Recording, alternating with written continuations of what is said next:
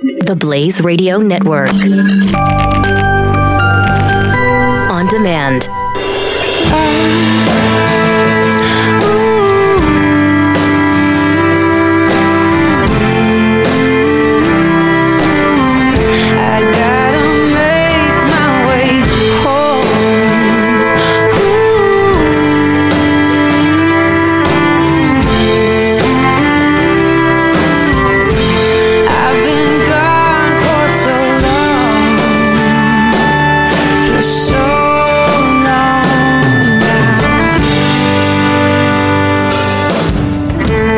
Irish man stands with America. This is Freedom's Disciple with Jonathan Dunn on the Blaze Radio Network.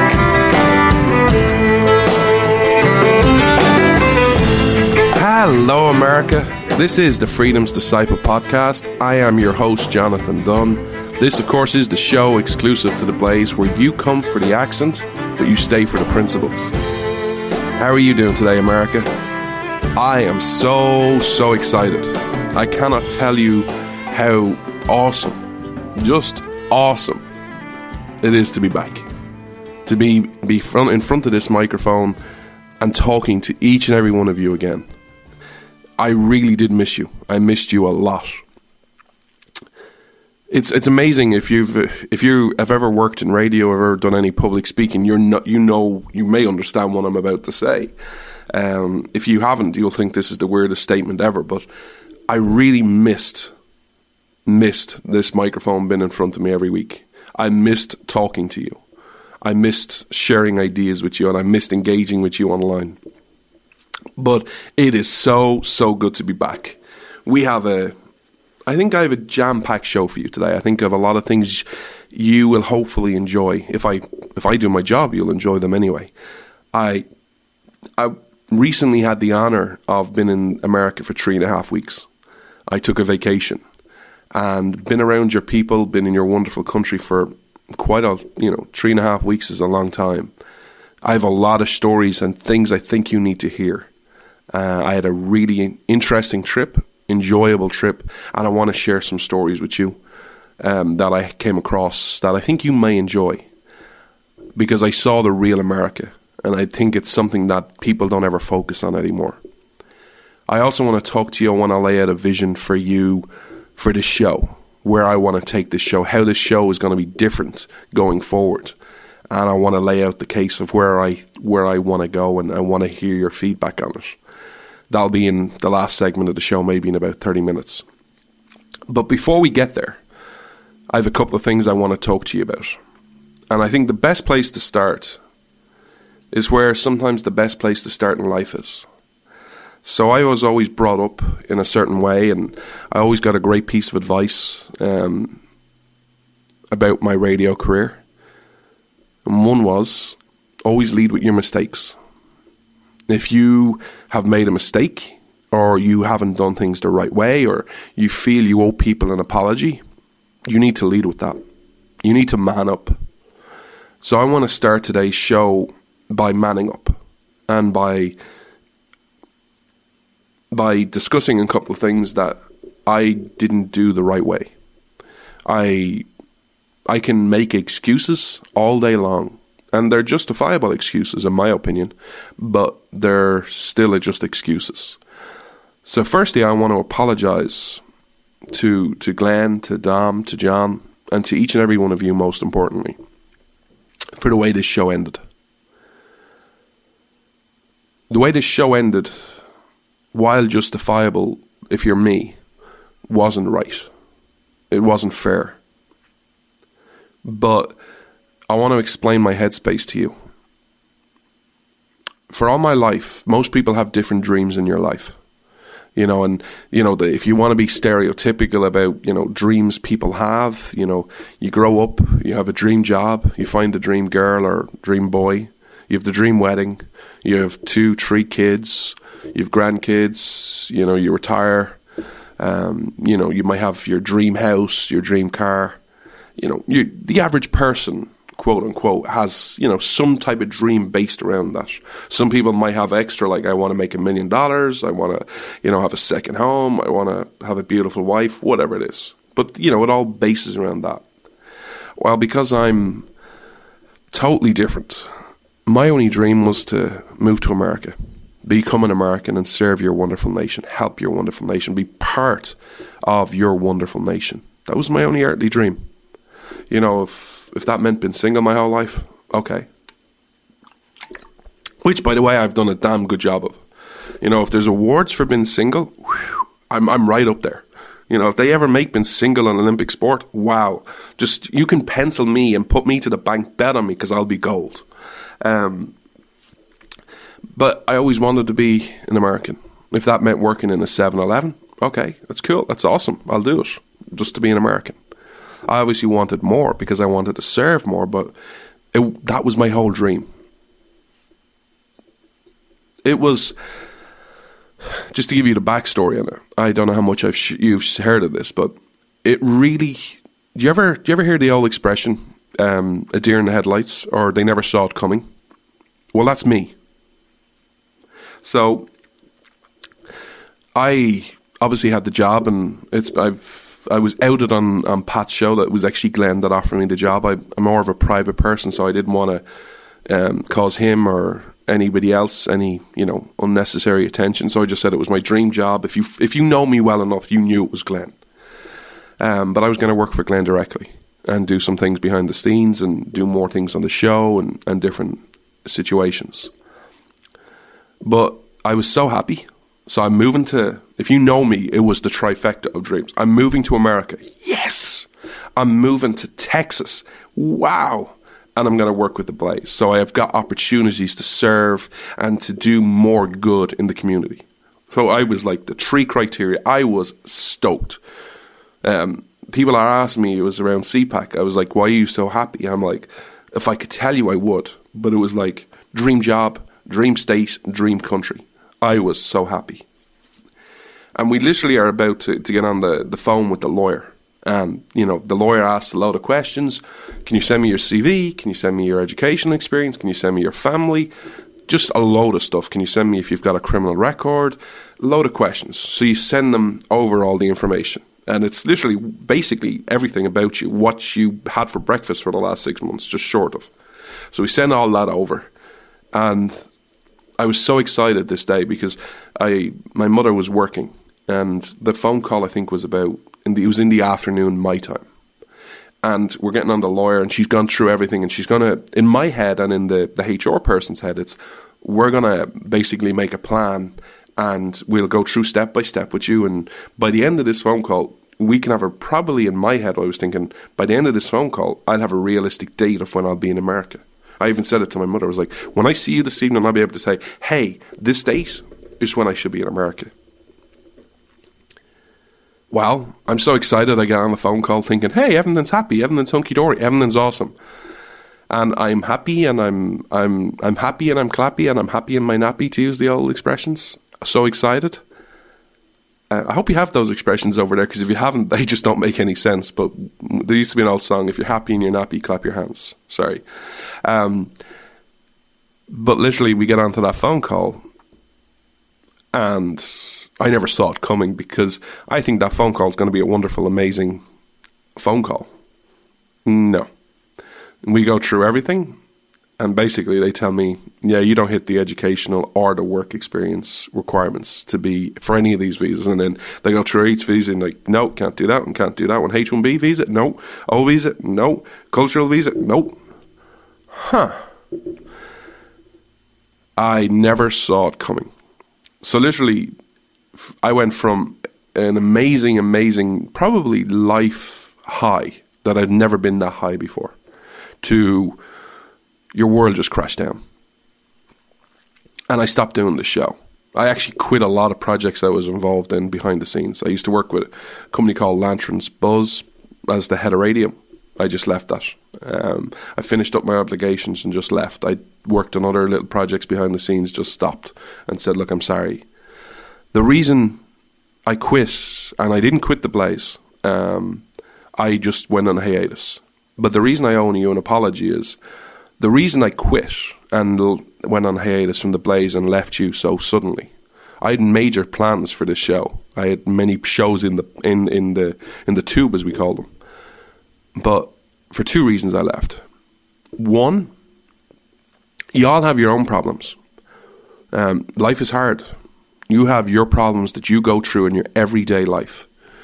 The last thing in my head, in my head, that you need to hear is when you have all your problems, is listening to a guy on, on in me who isn't happy, who isn't isn't sharing happiness and is could just come across as maybe bitter and angry. And that's not who I am. I always try and see the positive side of life. And I work really hard on this show, even if I'm feeling like crap, um, that when I come behind this microphone, even if I'm going through major issues in my life, I always want the show to be uplifting. I always want you to, to try and learn something or to inspire you to, to see things, you know, to learn about your history or to learn about part of history you didn't know about or, or to feel good about your country. That's my job. And I didn't feel I could do my job in the mindset I was in. So I just left. That's my justification for it. But I do owe an apology to, to the Blaze and to you for just quitting because life goes on we all have responsibilities. But thankfully, um, they understood and they have been so kind and so amazing to me during this whole time. And they have given me this opportunity to relaunch this show, which I am forever thankful for. And I am so excited to be with you. But I did want to address it from the start. I do want to apologize the way I left, the way I went quiet. I honestly not physically but metaphorically, lost my voice. I was numb. If you've ever gone through anything, you know, trauma in your life, you know what it's like. But what I felt as each day the pain got less or I got better dealing with it was I asked myself some tough questions. And I had a real look at myself and what I did and the way I saw myself and kind of gave myself a real good talking to. And because it's time to grow up in some ways for me, and it's time to realize the place I hold in life. And this is where I want to take I always second apology to. The way I always saw myself was I was defined by what other people have said to me, especially about this show in the past. I, I want to be crystal clear. I would not change anything I did in the prior shows. I don't I don't regret anything I said. I may regret, you know, not saying it the right way, but the principles I spoke about, I still believe. But my mindset has changed, and I want to share that with you right now. I always felt that I wasn't the person to deliver the message that I think I need to deliver. I always felt it was someone else's place. I always used to have this voice in my head that go, why, why is it the job of an Irish person to tell an American about their history? I also you know, asked myself questions in the past where, you know, people over here said it to me, you know, do you think I'd listen to an American talk to me about my Irish history? And those questions used to be always inside me. And what I felt was because I wanted to serve, because I wanted to help, I kind of, in music terms, let me, exp- you know, this might make more sense. I was never going to be the singer, but I was always going to be like the cheerleader, cheering them on, going, they are right. What they say is right. What they say and get is right. I'm their, their biggest cheerleader.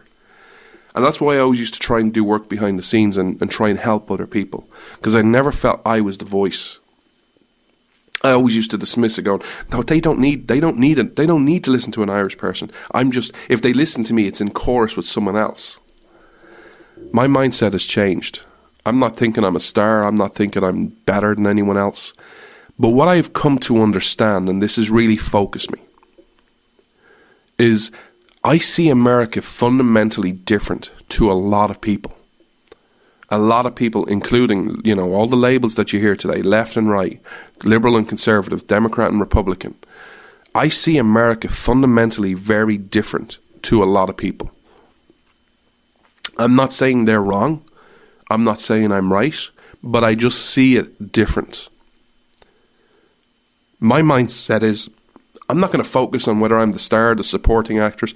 If people don't want to listen to me because I'm Irish, fine. I have nothing against you. I totally get it. But my mindset can't be holding myself back before I even present the case. And that, that is my second apology. If you're a long term listener, I apologize. I if I if anything I did pell this show back, or I didn't portray the message in a certain way, or you felt I hadn't got the confidence. It wasn't that I didn't have the confidence, it was a case I didn't think it was my place. And I was always careful of that and always mindful of that. I was always mindful of that rule know your role and know your place. That changes. Because I see America different. And sadly, and maybe if, if you think I see America the wrong way, by the way, this should be celebrated. But I don't see many people seeing America the way I do. I don't see many people I can say, I'll be their supporting person, I'll be their biggest cheerleader. The amount of people who see America the way I do, or similar, close to the way I do, is in the vast, vast minority. I do believe it. And that's what I'm going to work to change. So I'm going to be more outspoken going forward.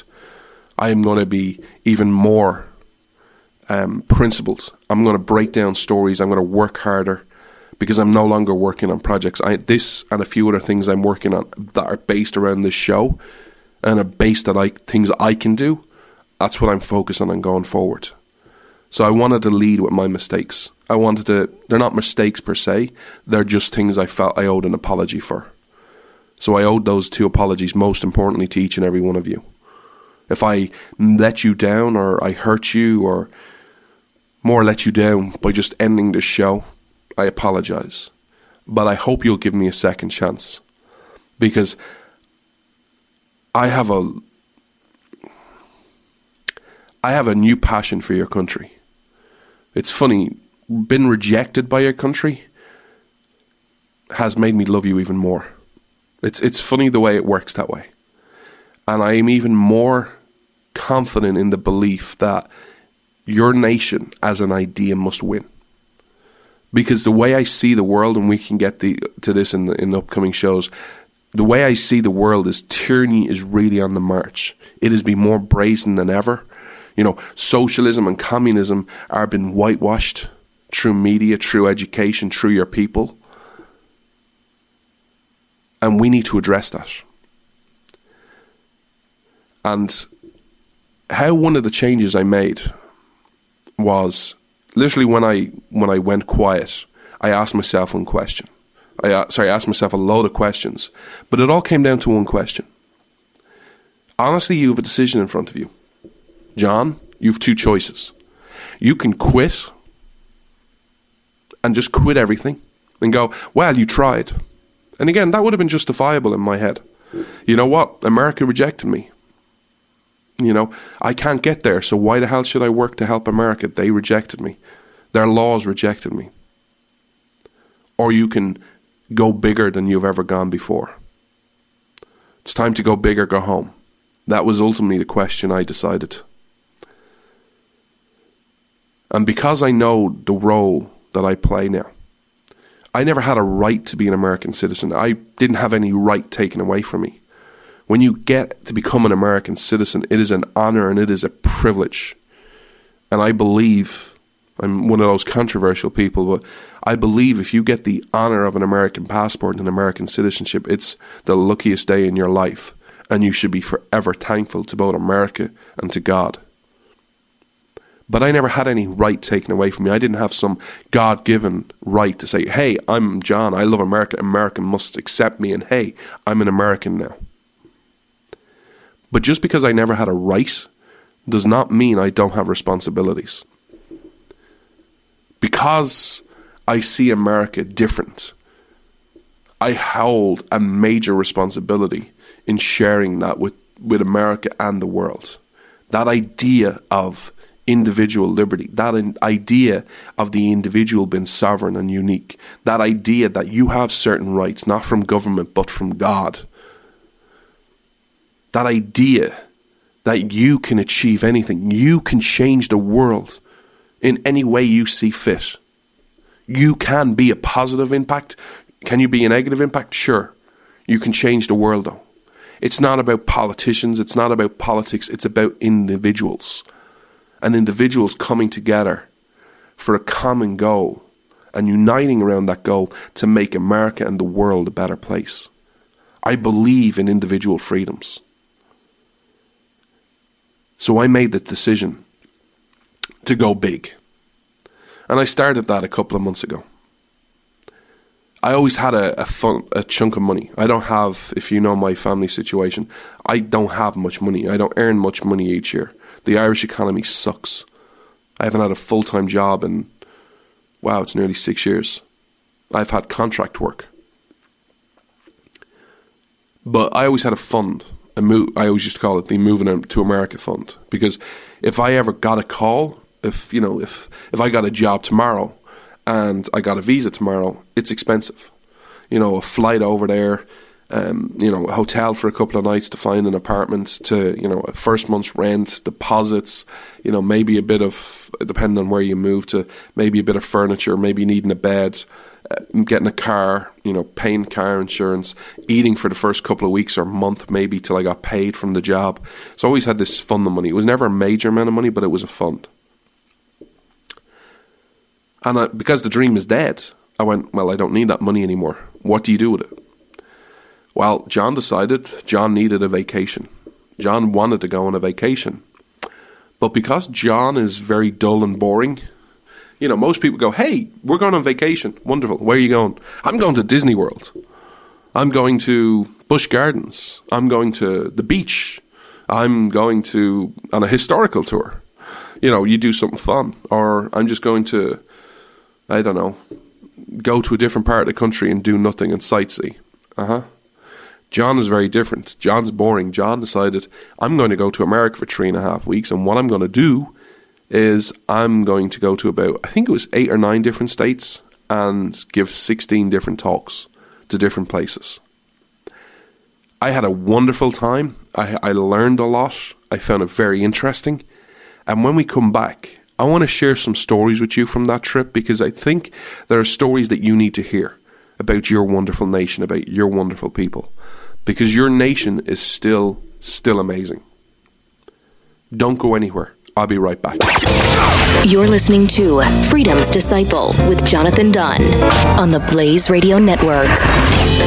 The progressive movement is full of lies. Why do Americans keep falling for the deception? In his new book, Liars, Glenn Beck reveals the simple answer fear. At our most basic level, we're all afraid of something, and progressives exploit this by offering us solutions to our fears.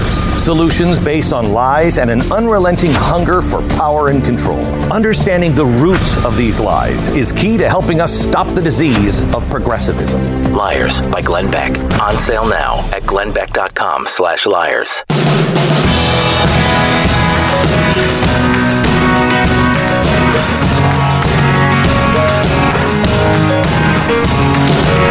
Freedom's Disciple on demand. on the Blaze Radio Network.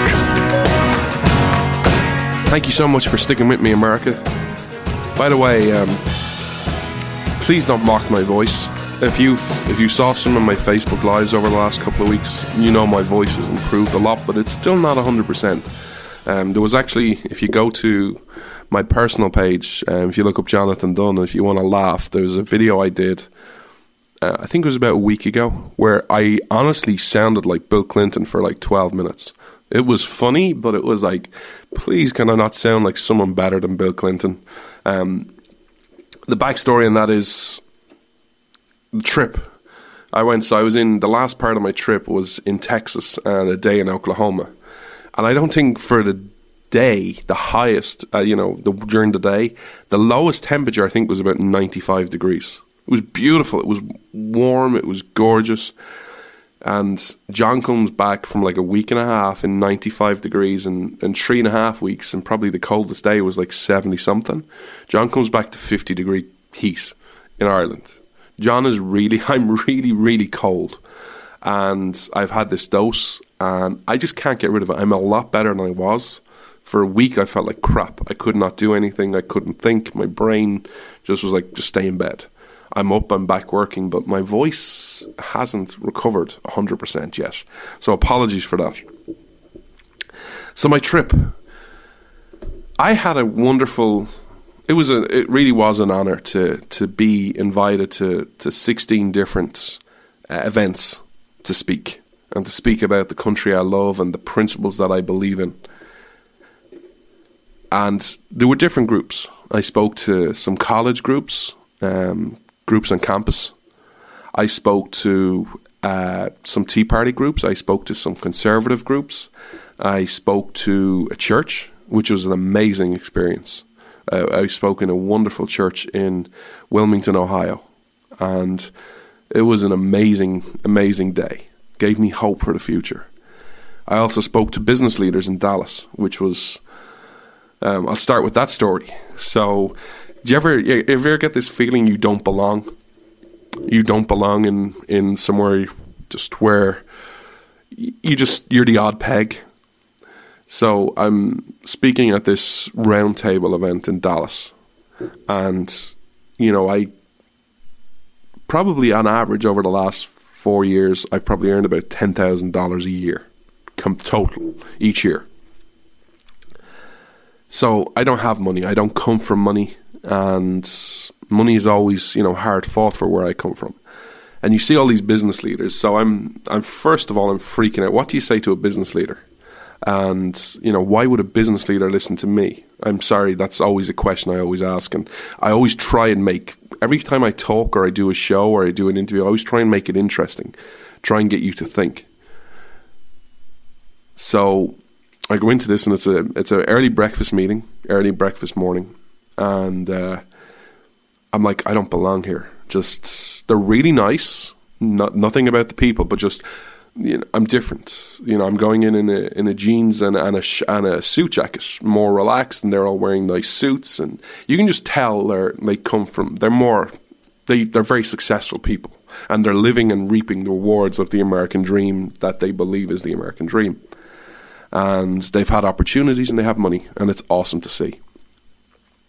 But I'm like, I don't belong here and I'm like, what do I say? And then this gentleman comes up to me and he introduces me, and um, it's a breakfast meeting, so we're going into. Um, before we start the meeting, we go to like there's a breakfast bar and there's a big table, long spread of stuff, all beautiful breakfast. And there's two sides, and you you can go along either side. And I'm talking to this lovely gentleman, and he's very welcoming, and he's he's really nice, and he's you know asking me about me and where I come from, and having a wonderful conversation. And it settled the nerves. And all of a sudden, this other man comes along the other side of the buffet and they start talking.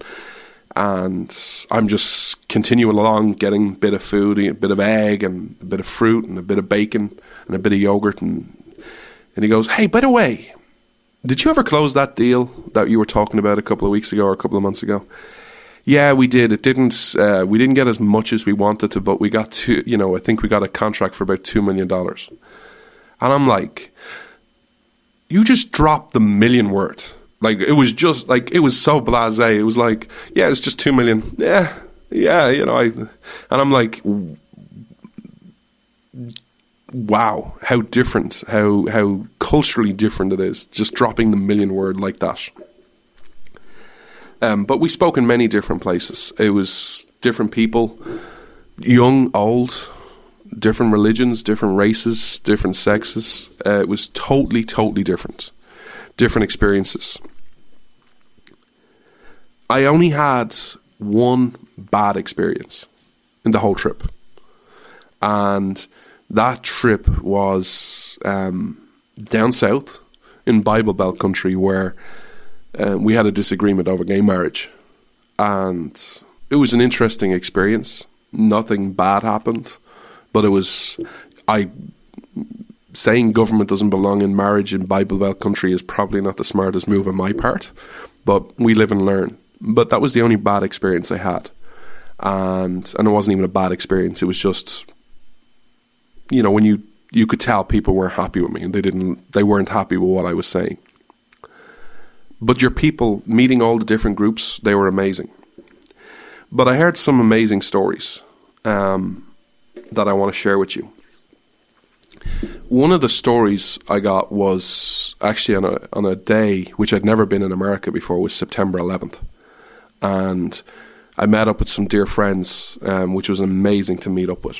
But because I didn't know the landscape of places, anytime I was meeting up with people, I was just going, "You choose," because I can't. I don't. I don't know what's good. I don't know what's bad, and So on September 11, I'm in Pittsburgh, in Harrisburg, Pennsylvania, and like that's literally like two and a half hours from where the fourth plane went down. So it was a really somber day. It was a really just a really weird day to be in America. Really good story. But there's nice to see some people making a difference, not slamming people, but just lifting other people up. So my friends choose, chose this wonderful place called Mission Barbecue um, because I love barbecue. If you look at me, it's obviously why. But what they do is all throughout the year, um, they hero the people who serve military, police, firefighters, and then they, they help and give some of their profits to different causes that support those causes. Um, so, like one of the things they do during the year um, is they give some of their profits off to, to fund the, the wreaths that go on the graves for all the vets, which I thought was amazing. But on September 11th, um, they raised money for a 9 11 fund. And they had things, they obviously were going to donate some money, but they had uh, a cup and a hat to sell. And I was like, this is awesome. It's not about slamming people, it's not about saying you should. It's just, hey, we're here. If you want to help, if you want to donate, we're here to help and help you make that possible. And the food was unbelievably good. You know, most people, you know, most of my uh, friends down south would go, you can't get good barbecue probably. I don't know, maybe above the Mason Dixie line. Maybe I don't know what they'd say, but they there would be a certain point. If you said you had good barbecue in Pennsylvania, they'd go, "That's not barbecue." It was really good. I've had barbecue in a lot of places, but they were amazing. And your countryside is some unbelievable. Um, your countryside. I drove a lot. Countryside is beautiful. It's amazing when you get to see, you know, up north, seeing, uh, you know, the different greens, and then you go down south and it's more sandy. Country is beautiful. But the stories I wanted to share with you was a couple of stories. One was, if you were following my Facebook page, you actually got to see this in, in real time. In real time, but on in the middle of the trip, it was like a week and a half before I was about to leave. I flew into Austin, and my my plan was um, I was going to fly into Austin. I was going to get a car in Austin, and I was going to drive to Fredericksburg to give an event. Then I was going to drive to Houston to go get to another event and, and help out on the ground. Then I was going to drive up to Dallas, and a week and a half later, I would return the car in Dallas Airport. Well, I won't bore you with the long details, but I arrive in Austin, and the car hire company that I was supposed to be with didn't have a car for me. They screwed up the reservation. And I was like, so what am I supposed to do? And they're like, well, you can try other places for cars. And I'm like, huh, that's helpful of you. So I'm in the airport and I go to every other reservation desk. No cars, no cars, no cars, no cars, no cars. And I'm like freaking out. And I, because I was traveling light as light as possible, all I had was an iPad and I didn't have access to the internet per se on the airport because in the, the in Austin the car rental company is separate to the airport, so I, I couldn't even connect to the airport Wi-Fi. So I'm like, I can't even get online. So anyway, I left. I got a taxi to to the hotel I'm staying in, connected to Wi-Fi, and I actually took a picture of this. And I did a search in Austin, not Austin Airport, Austin for a car there are no searches available for your criteria. I did for the for the week and a half that I needed it. I did it for the weekend. I did it for a day. I was like, just get me to Fredericksburg because I need to be there tomorrow for an event. Nothing, nothing. So I put it out on on Facebook uh, to my friends. I was just like, I'm having this problem. I, I don't know what I'm going to do. I am freaking out. I'm gonna. I'm the last thing I want to do is let people down. Um, these events are planned a month in advance, maybe more. What, I, how am I getting to Frederick, have Fredericksburg tomorrow? How am I getting to Dallas? What am I going to do? Where can I get a car? And the amount of people who just offered to help was just amazing. Uh, it was incredible. After a lot of, you know, different ideas been put forward, I was very blessed to everyone just helped me. You know, I always send the show America is great because Americans are good the way you helped this Irishman was incredible. It, it, it, it's just a testament to how wonderful your nation is. And a friend of mine stepped up, uh, Caroline, who I want to thank. She, out of her day, dropped picked me up in Austin and dropped me to the event in Fredericksburg and got me to the hotel and it was it was amazing that was like a big relief, relief off my head um, the folks in Houston um, I was supposed to talk to a college group of kids were really kind uh, I couldn't get to I couldn't find a way to get to Houston um, which was upsetting I really wanted to go down there but maybe it was a blessing in disguise um, because I've never been around a hurricane. There's, you know, you could get sick down there. I might have just gotten away. I might have caused other issues. As much as I want to help, sometimes, you know, if you don't know what you're doing, stay out of the way. But they were very kind. What they ended up doing was we ended up doing a Facebook Live, and they watched and then they asked questions. So I got to interact, and it was it was wonderful. But another friend of mine who I didn't know before this um, has become a good friend of mine, Joel, um, picked me up in Fredericksburg and drove me to Dallas and it was incredible. And just meeting and spending time with those two people, just in a car, having a just general talk, was wonderful. And they helped me out. And in Dallas, because the situation was different, there was plenty of cars in Dallas. And Joel drops me to the airport, and I pick up a car, and it was wonderful. Um, so, a major crisis which I didn't have a clue how I was going to deal with, your people stepped up and helped me. It was amazing. But I also got to see another side of America because the whole trip when I was there, a lot of the news and, and the concern was obviously about the hurricanes. And I met this wonderful man um, who I won't, I can't share his details because he doesn't want any details been sharing. He doesn't even want um, his name out there. So I'm going through America meeting many different people, talking about many different ideas, different principles. They're sharing their stories with me. I'm sharing their my stories with them, and you know we're talking about Hurricane Harvey. And you know this person is near enough to the south that he can drive, and uh, basically the he felt so compelled to serve people. I, as I was talking to him and, and learning more about his story, this person had, at the time I was speaking to him, hadn't had electricity or power in his sorry, excuse me, or power in his house for two weeks. He couldn't afford to pay the bill, so they cut him off. Yet this person found it in their way to fill up drums of gasoline and get it down to Houston to help feed the generators. So the time when he could have just went, I need to look after me and, and charity starts at home even at that point, this person was trying to help others. And that story is a story I'll never forget. That that selflessness, that that amazing culture, that needing to serve, and it, it was just seeing it, and, and it wasn't per me or the, the the from talking to him.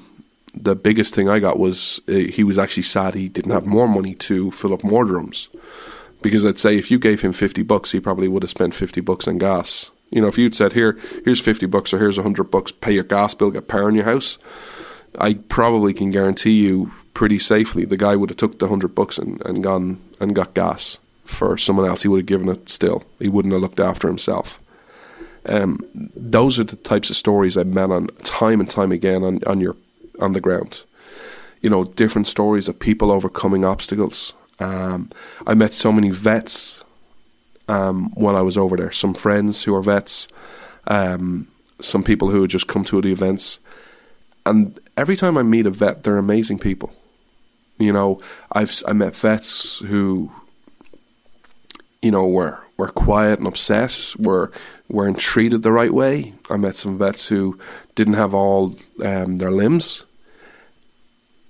And the one thing that amazes me is they were given a contract they sold, they signed a, a contract letter of employment, which is employment law, but they also signed a contract with America that said, if you go over to whatever place it is, you know, where you serve in Iraq or Afghanistan or Syria or or Niger or Germany or North South Korea, wherever you serve, if you serve in the Pacific, if you're in the Navy, that you go and risk your life and risk everything for America to serve America. And when you come back, it's not if, it's when you come back, America will look after you.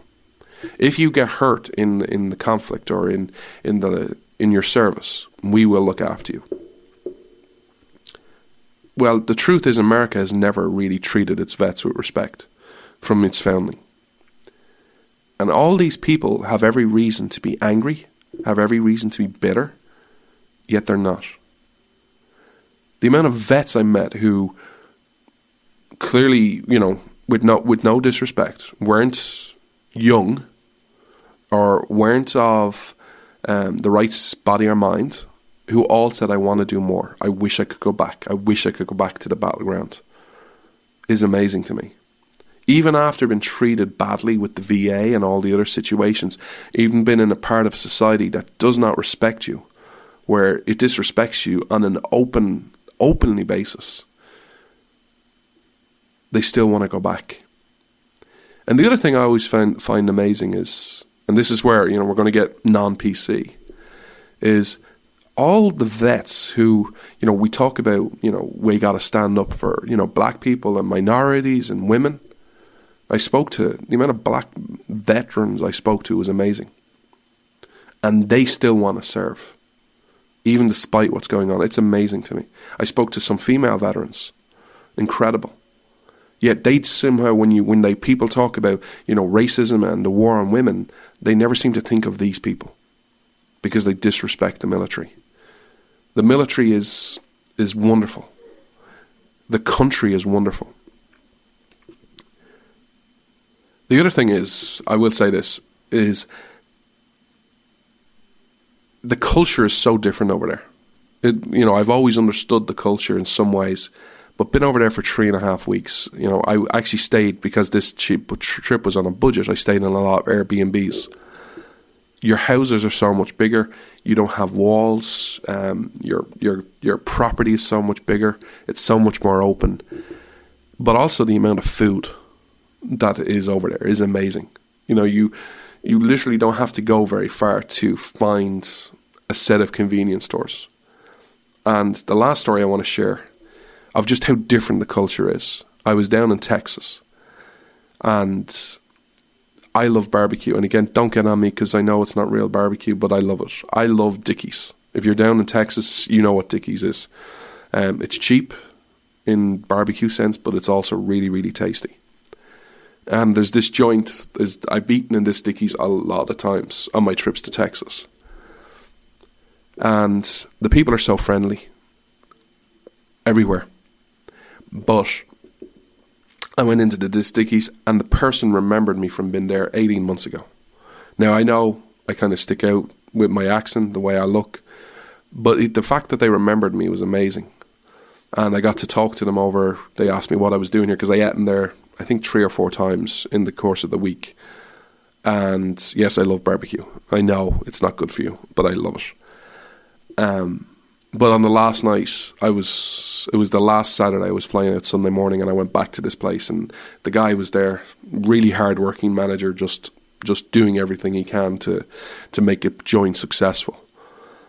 And uh, I ordered my stuff, and I wasn't as chatty because I was kind of upset about leaving the next morning, and. Uh, he was quieter and it was late at night on a Saturday night. They were about to close, and he comes up to me and he goes, um, "It's great to see you again."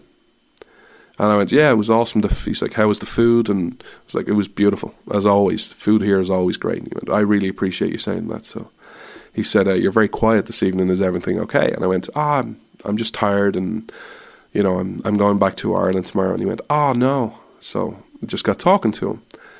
And just different things that you don't ever hear people say anymore. But as we had a conversation for a couple of minutes, um, as he, he got up and he, he left and he said, Well, listen, I just wanted to shake your hand and say it was an honour to serve you.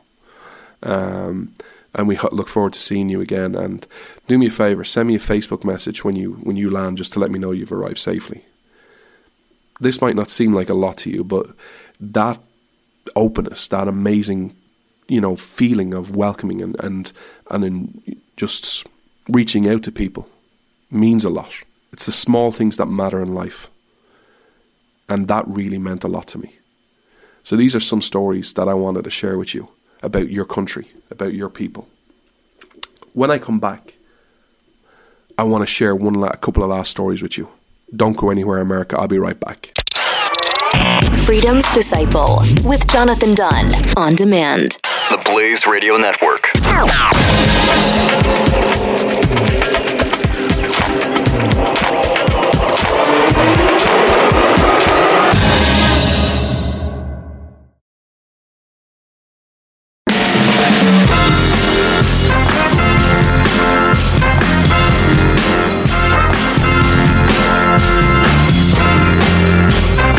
Disciple on demand. On the Blaze Radio Network.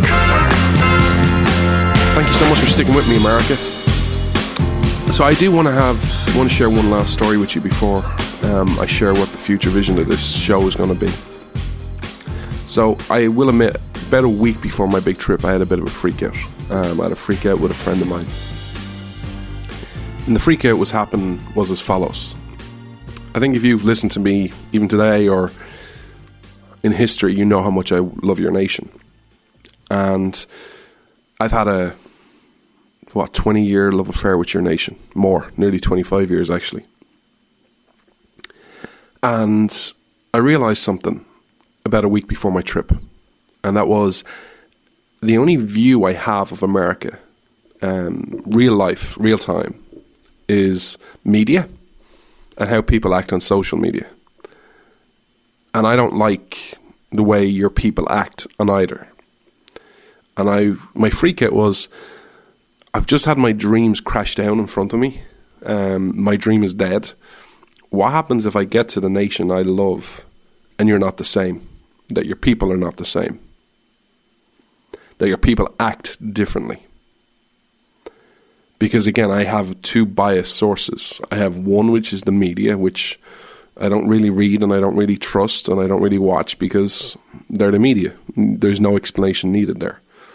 But also on social media, where everyone is constantly either angry or trying to one up each other or trying to prove a point or trying to win an argument. What happens if that has translated into your people on the ground? Well, I'm pleased to announce it hasn't. Your people are still so open, so warm, so loving. It's amazing. I've been there for three and a half weeks. And if you bear in mind, when I went over, I flew out on the 31st of August. So one of the concerns that I had was because my first stop was in North Carolina. One of the issues back then, if you remember, was I was actually giving a speech in uh, Duke University, which is where the, the whole statue came down and the whole that issue. So racism and, and the KKK and all those issues are very prevalent. So I went right into, you know, a state had that was clearly not happy with each other with the KKK and Antifa. And obviously in the Labor Day weekend and everyone kind of went away. And thankfully those issues really haven't come back as bad as they were when I was over there.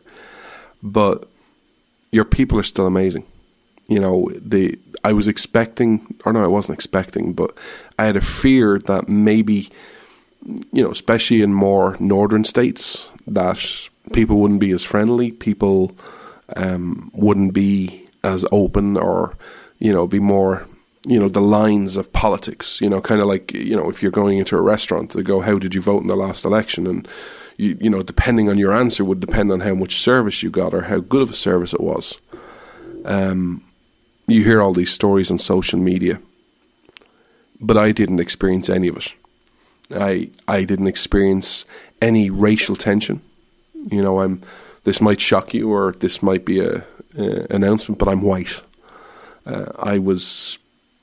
I spoke to many many black people, many Hispanic people. Was served by both of them. Was was in, you know, in Walmart, in in restaurants, in convenience stores.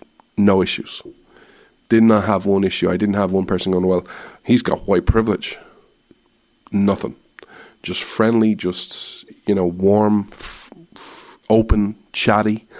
Even up in the north, I was surprised. Um, the north was, you know, the north is never as friendly as the south. The south has southern hospitality, but even folks up in the north um, were really kind. Had some very um, interesting stories, and I will share this story with you. Some people, you know, you might think liberal states don't get it and liberals don't get it, but I had a I went into Chicago and Chicago has a sugar tax. So I go into a restaurant, or not into a restaurant, into a convenience store, um, petrol station. Uh, It was like 2 a.m. in the morning. I just literally I landed in the airport. I was thirsty. And I go into this petrol station, uh, gas station, sorry, you don't have petrol. And uh, I'm literally just looking for a drink. And I have this big sign up all size drinks, 99 cent.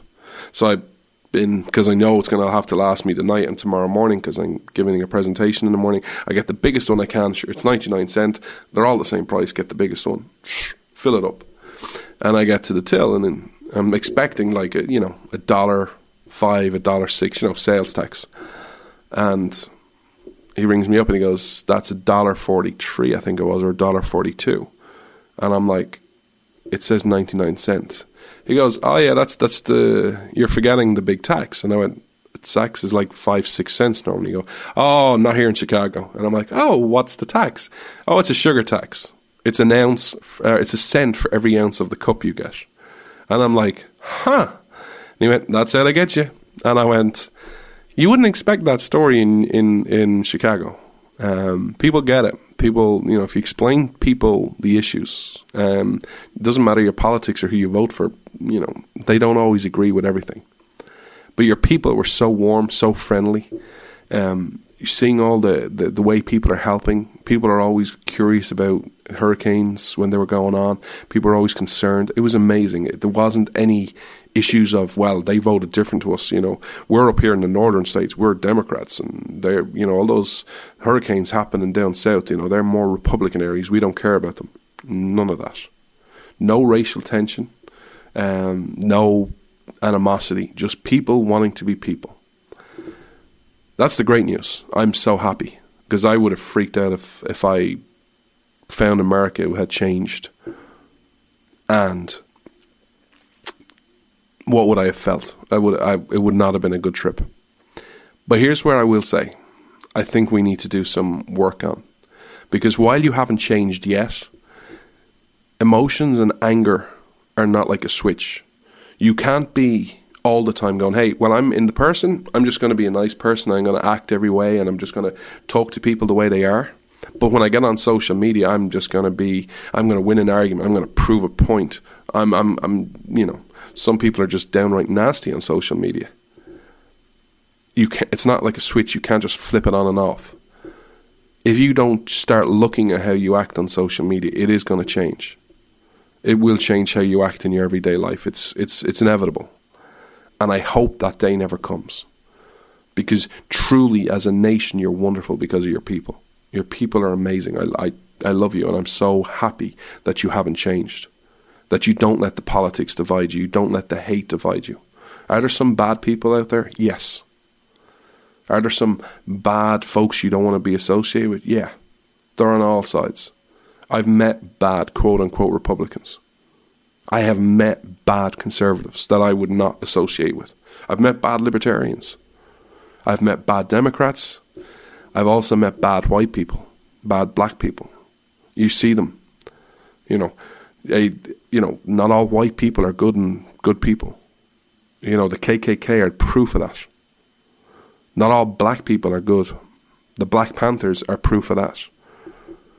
You know, it's not a case of well, one religion or one race or one sex or one gender or one politics set of politics is good and the other is bad. It doesn't work that way.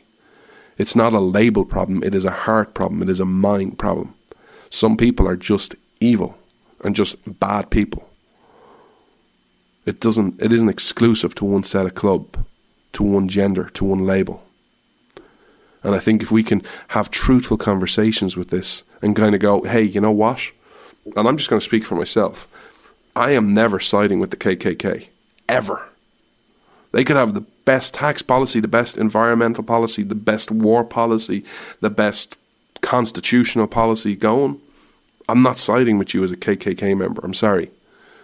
The, there's nothing you can do to make me go, hey, did you hear what the KKK said there on this? I don't care. Likewise, on the other side, there is nothing Antifa or the Black Panther Party can do that kind of go, hey, they're, that's okay. They're wrong on all these issues, but you know what? At least they, they respect states' rights. I don't care. I really don't. I don't care from either side.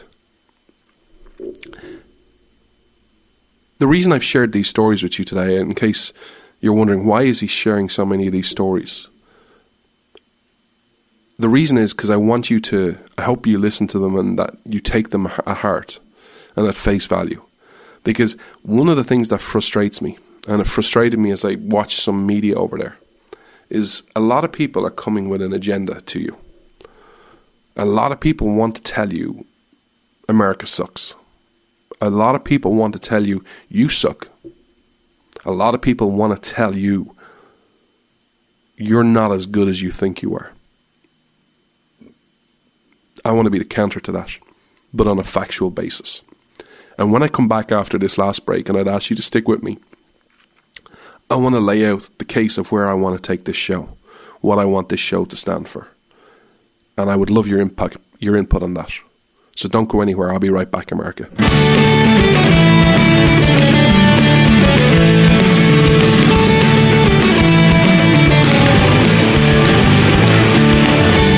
Freedom versus freebies.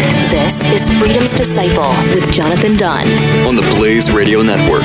The progressive movement is full of lies. Why do Americans keep falling for the deception? In his new book, Liars, Glenn Beck reveals the simple answer fear. At our most basic level, we're all afraid of something, and progressives exploit this by offering us solutions to our fears.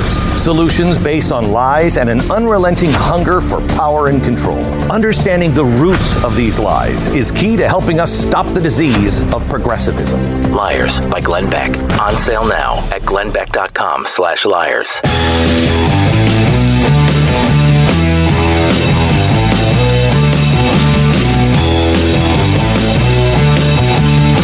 Freedom's Disciple on demand. on the Blaze Radio Network. Thank you so much for sticking with me, America.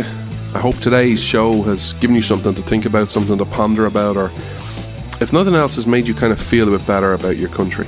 Um, because you're still a wonderful, wonderful country. So, what does this show plan to stand for going forward? Well, because of the whole thinking I did when I was away, I really want to focus on one in my life. I want to focus on things I actually enjoy and removing everything I don't. Because of research, which I'll share with you next week, I want to share some thoughts with you next week, which I'd encourage you to tune in about how I see the world today and why it's so critical that we stand up for freedom. But the world today has one problem that America did that not many other nations do.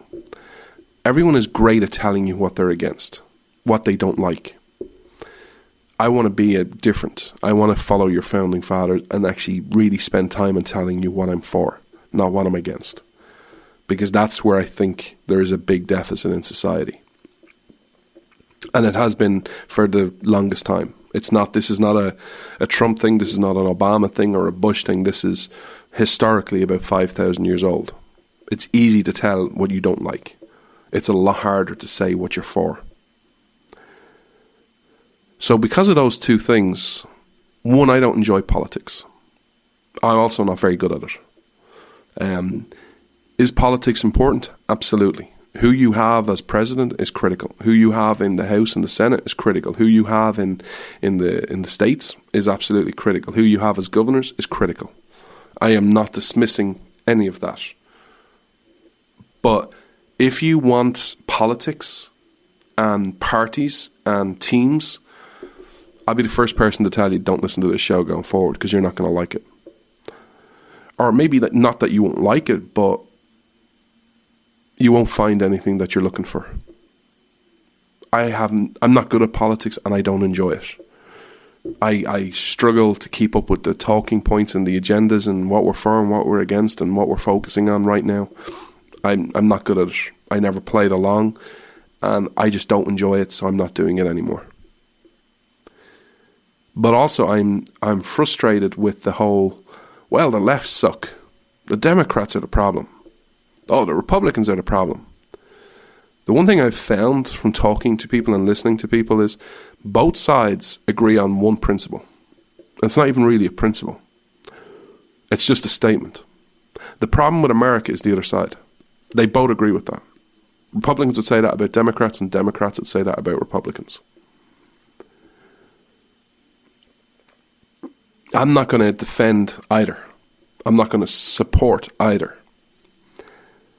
But what I've found is when I've talked to people, and even in normal, rational, private conversations, because a lot of conversations I have are private, because I found on social media when you have a conversation um, in front of people, there's always that person who, if you're having a meaningful conversation, will jump in and make it really sarky or be really insulting, and then a lot of other people jump in, and it's just chaos.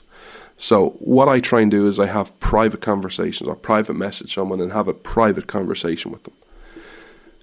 But here's what I've found over the longest time with Republicans, with conservatives, with Democrats, with liberals, with libertarians, is every time we talk about a person, there's only three real outcomes that can come from that conversation. So think of any person you want. It's true for Donald Trump, it's true for Barack Obama, it's true for George Bush, it's true for Ted Cruz, for Rand Paul, for John McCain. These are the conversa- these are the outcomes you can have of that conversation. Either I love them and therefore I will support them. That's one outcome. I hate them and I will attack them is the second outcome. Or the third outcome is either I don't know or I don't care. How can we have meaningful conversations where, and this, I'm guarantee you, this is everyone, if you actually think about your conversations about people, they follow those trend lines. It seems today we cannot have a conversation about anyone. If you love someone, let's just take and let's just take Barack Obama.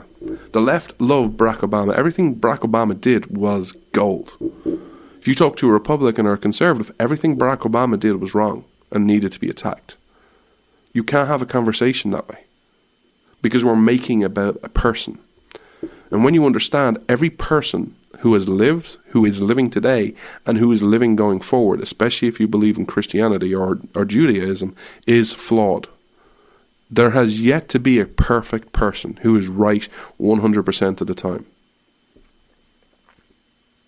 There is no person. As much as I've thought out on the issues and I believe in everything I believe, I am not right 100% of the time. I try to be right as much as possible and 100% of the time, but I am not right. I am not perfect. I am deeply flawed. And I don't enjoy those conversations. So instead of telling you what I'm not going to do, here's what I'm going to tell you what I am going to do. There's going to be no politics, no red meat topics, no they suck, no, America, the problem in America is the other side. What I am going to focus in on is ideas. Because one of the things that really inspired me and really gave me comfort as I was traveling your nation was, as I said to you earlier on, I've spoke to a lot of different people, different ages, different races, different religion, different backgrounds, different sexes, different uh, money backgrounds. Everyone agreed with one statement. America at its core is an idea. Some people now might have different versions of that idea, and that's okay. But what I felt when I was talking about America being an idea and a set of principles, and not just a country, it was kind of like I heard this a long time ago, but I haven't heard it in a long time. You know that look when someone tells you something that you kind of know, but you haven't heard in a while? That's what I felt a lot of people had on their face when I was talking to them about what I was talking about America being an idea. And that's what I want to do on a bigger scale. I want to talk to you about ideas, not people. Because when you talk about people, it doesn't get anywhere. But when we talk about ideas, we can have an agreement or disagreement. But I also, when you talk about ideas, there's a chance you talk about principles. And I want to talk to you about eternal principles a lot more going forward. A principle is right regardless of who does it.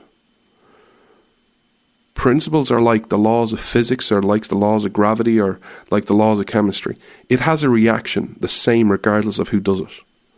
You can't take two atoms and go, well, I'm a Republican, so if I do put these two atoms together, it's going to react this way. But hey, I'm a Democrat, so if I put those same two atoms together in the same way, at the same time, at the same velocity, it's going to have a different outcome. It doesn't work that way. Same with the law of gravity. A Republican and a Democrat fall the same way, but yet the way we are taught today, the way media and social media acts today, it's like, well, if a Republican does something, it's good. If a Democrat does it, it's bad automatically. It doesn't work that way. Principles don't work that way. They follow eternal truths. Something is either right or it's wrong. But because I know people will take this and kind of go, well, you're going to make the other side win, or like the whole situation we had last election when I didn't support anyone, from the primaries through to the general. You're helping the other side win. I'm not telling you who to vote for. It's not my job. I also am not good at it. it. you know, I give you the track record. If if you had had listened to me who to vote for, your Congress and Senate would look a lot different. Let me give you some examples of the big ones that you all know. If you had listened to me back when I used to be politics, Mitch McConnell wouldn't be in the Senate anymore. Matt Bevin would have been. If you had listened to me, Cory Booker wouldn't be in the Senate. Steve Lonegan would have been. If you had listened to me, John Boehner, now obviously he's retired now, but wouldn't have been Speaker of the House when he was Speaker of the House, you would have had J.D. Winteregg in there. They're just some of the bigger races I was in, I tried to help out on. You would have had Dr. Greg Brannon in North Carolina if you had listened to me. That is the old John. So your Senate and House would have been a lot different if you had listened to me. But you didn't. And that's okay, because it's not my role anymore. You decided to, your people decided to go different directions. That's cool. But I don't want to make this about people. I want to make this about principles. And the other thing I want to do is there's a phrase, you know, if you've listened to the show a long time, there's certain phrases that won't leave me at certain times. Well, because my talk in America was heavily based around the Declaration of Independence, which I'm going to share with you next week, some points that you might enjoy, one phrase won't leave me. It won't leave me, it keeps bugging me. We hold these truths to be self evident. Your founding fathers, when they wrote the Declaration of Independence, said, These are so self evident, everyone knows them, regardless of their ideology. These are what we hold self evident.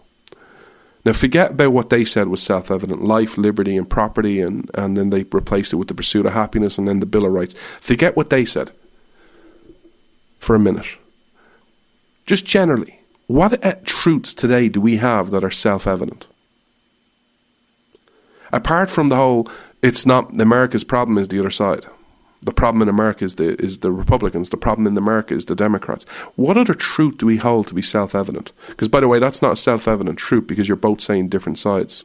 You can't even unite on what the problem is. It's just the other side. I.e., everyone who disagrees with me. But what truths do we tru- hold to be self evident today? Do we think life is a self evident truth? Do we think people have the right to be happy? Do we think the people have the right to be to have liberty? Do you think people have a right to free speech? Do you think people have a right to um, to bear arms?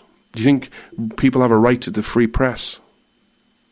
By the way, I know some people might listen to this kind of go, "Yeah, it's the Democrats that are wrong in this. The Republicans are equally as wrong. The Republicans are equally as wrong."